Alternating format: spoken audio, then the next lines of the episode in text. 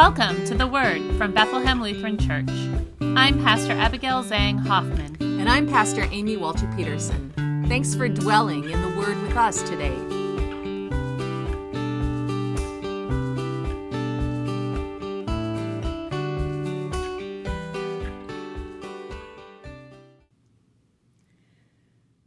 The Holy Gospel from the 28th chapter of Matthew.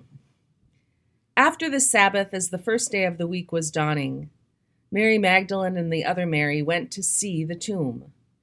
And suddenly there was a great earthquake, for an angel of the Lord descending from heaven came and rolled back the stone and sat on it. His appearance was like lightning, and his clothing white as snow.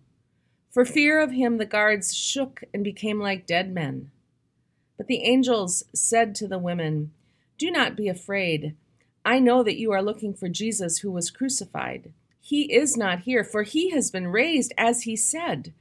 Come, see the place where he lay. Then go quickly and tell his disciples, He has been raised from the dead.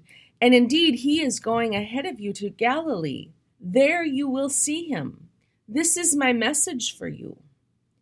So they left the tomb quickly with fear and great joy and ran to tell the disciples. Suddenly Jesus met them and said, Greetings. And they came to him, took hold of his feet, and worshipped him. Then Jesus said to them, Do not be afraid. Go and tell my brothers to go to Galilee. There you will see me. This is the gospel of the Lord.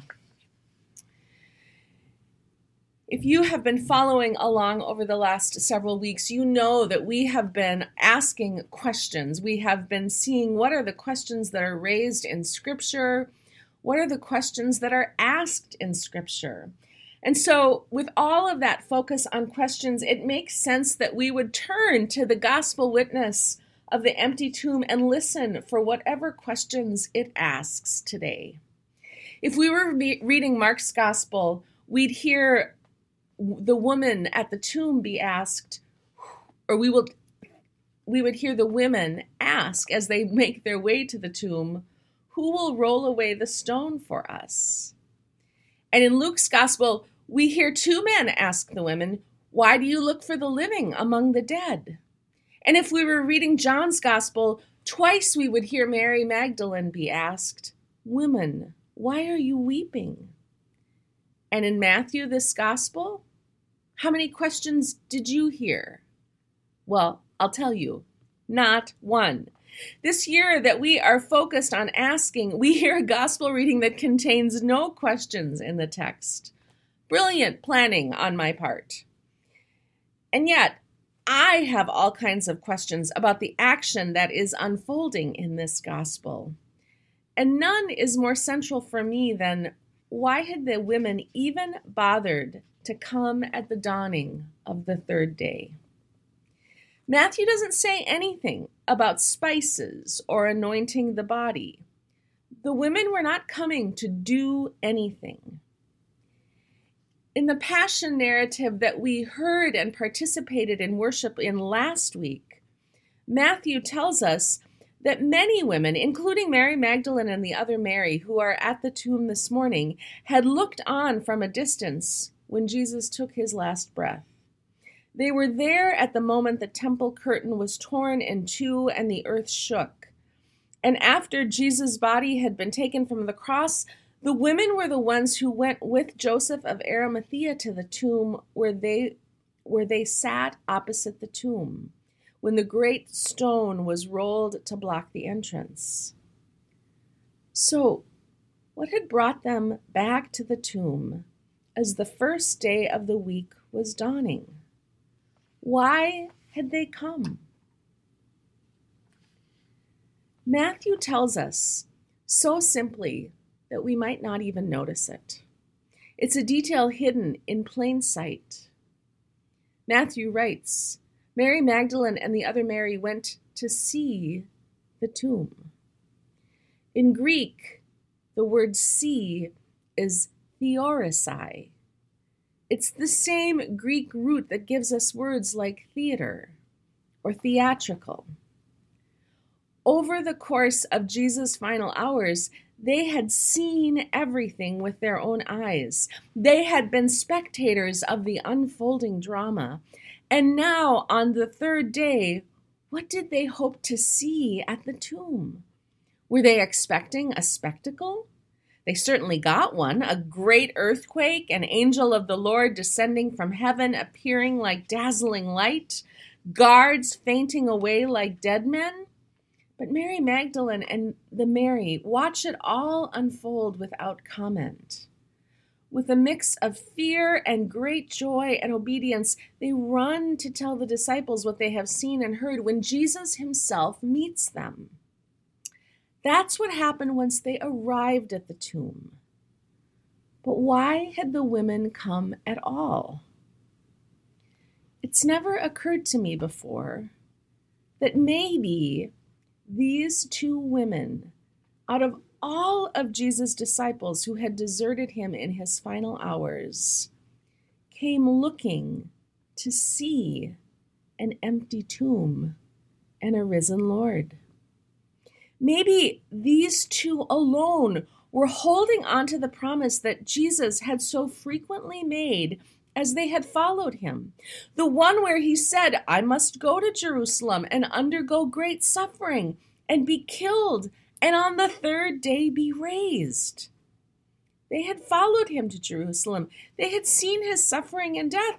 Maybe they were the only ones left who risked believing that what Jesus had said could really be true.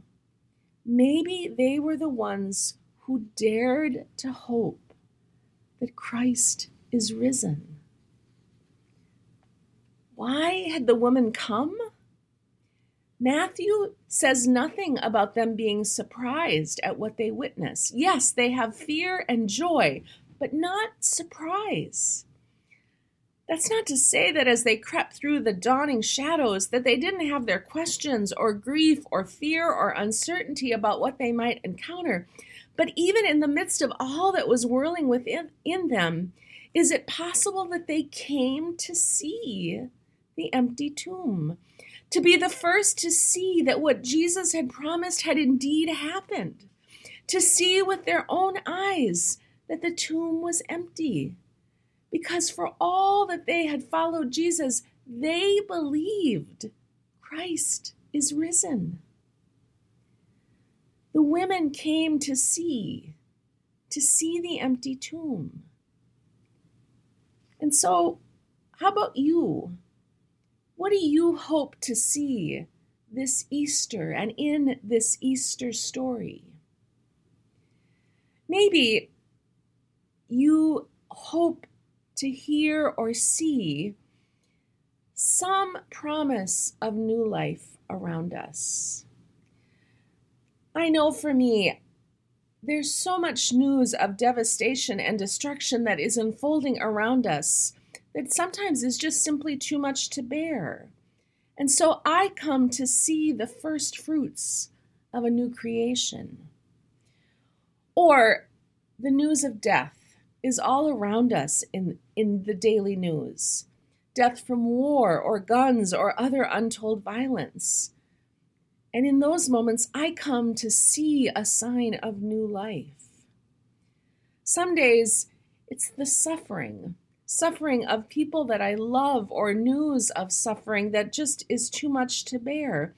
And in those moments, I need to know that even in this place of hell, it does not lie behind God's power to bring new life. And even other times, I just long for the reminder that death is not the end. Because the tomb is empty, I remember that a new life is dawning for each and every one of us. Whatever you hope to see on this Easter, the message of the empty grave is for all of us to see and hear and experience. There is no death, no darkness, no broken or hidden corner of our life that lies beyond God's power to redeem and give us new life. There is no place and no situation in all of God's creation where the final word is anything but Christ is risen. Christ is risen indeed. Alleluia. We may come with all kinds of questions. We may be seeking answers. And unlike the two Marys on that first Easter morning, we may doubt that there is anything worth seeing in this story. But the good news of the empty tomb is good news for us. For even in this place of questions and doubts, Christ is risen. You may not know what you are seeking or what you are searching for, but the risen Christ meets you here and sends you to the world to share the most amazing news. The tomb is empty and Christ is risen. May you see him just as he promised.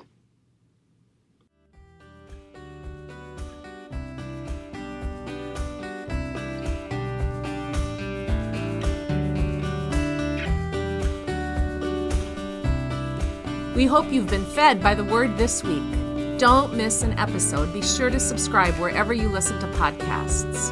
And share your feedback with us at the word at blcfairport.org. And if you'd like to learn more about Bethlehem Lutheran Church or support the ministry we share, including this podcast, please visit www.blcfairport.org.